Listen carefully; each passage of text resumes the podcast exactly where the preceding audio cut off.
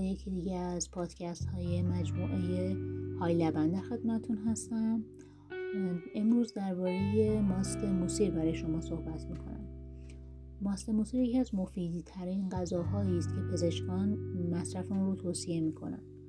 در طب قدیم هم ماست موسیر جایگاه ویژه‌ای در درمان بیماری ها داشته. موسیر از خانواده سیره و مثل سیر دارای خواص بسیار مفیدیه. برخی از خواص موسیر تقویت مو مقابله در برابر میکروب استحکام بخشیدن به استخوانها کمک به گوارش غذا پیشگیری از سرطان جلوگیری از تشکیل لخته های خونی و فالونوید هاست که ترکیب آنتی دارند و همچنین کاهش کلسترول خون. ماست موسیر در سالات هم استفاده میشه. شما می‌تونید از ماست موسیر به عنوان سس سالاد استفاده کنید. همچنین به عنوان چاشنی در بعضی از غذاها مثل استانبولی، کتلت، جوجه کباب، زرش پلو از ماست به عنوان چاشنی استفاده می‌کنن که خب ماست موسیر هم یکی از مهمترین چاشنی هاست.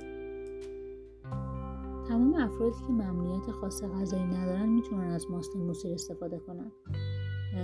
و همچنین افرادی که به دلیل بوی تند سیر نمی‌تونن ماست و سیر رو با هم بخورن می‌تونن ماست موسیر تهیه کنن. زیرا ماست موسیر واقعا از نظر بوی سیر ملایمتره و قابل تحمل تر نکته قابل توجه این هستش که متخصصان تغذیه در اغلب موارد ماست موسیر رو در رژیم غذایی افرادی قرار میدن که متقاضی لاغری هستند موسیر نه تنها میزان انرژی بدن رو افزایش میده بلکه در رشد و ترمیم بافت سلول هم تاثیر مثبتی داره. ممنونم از توجهتون به این بخش.